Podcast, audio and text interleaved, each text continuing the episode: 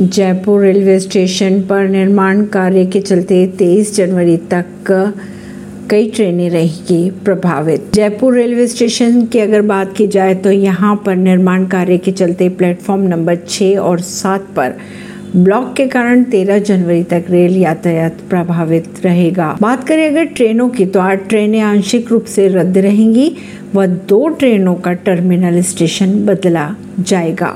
Jaipur Bathinda express व Jaipur Mathura express Khatipura station से, जबकि जयपुर चुरू ठेहर का बालाजी स्टेशन से संचालित की जाएगी। परवीनर सिंह नई दिल्ली से।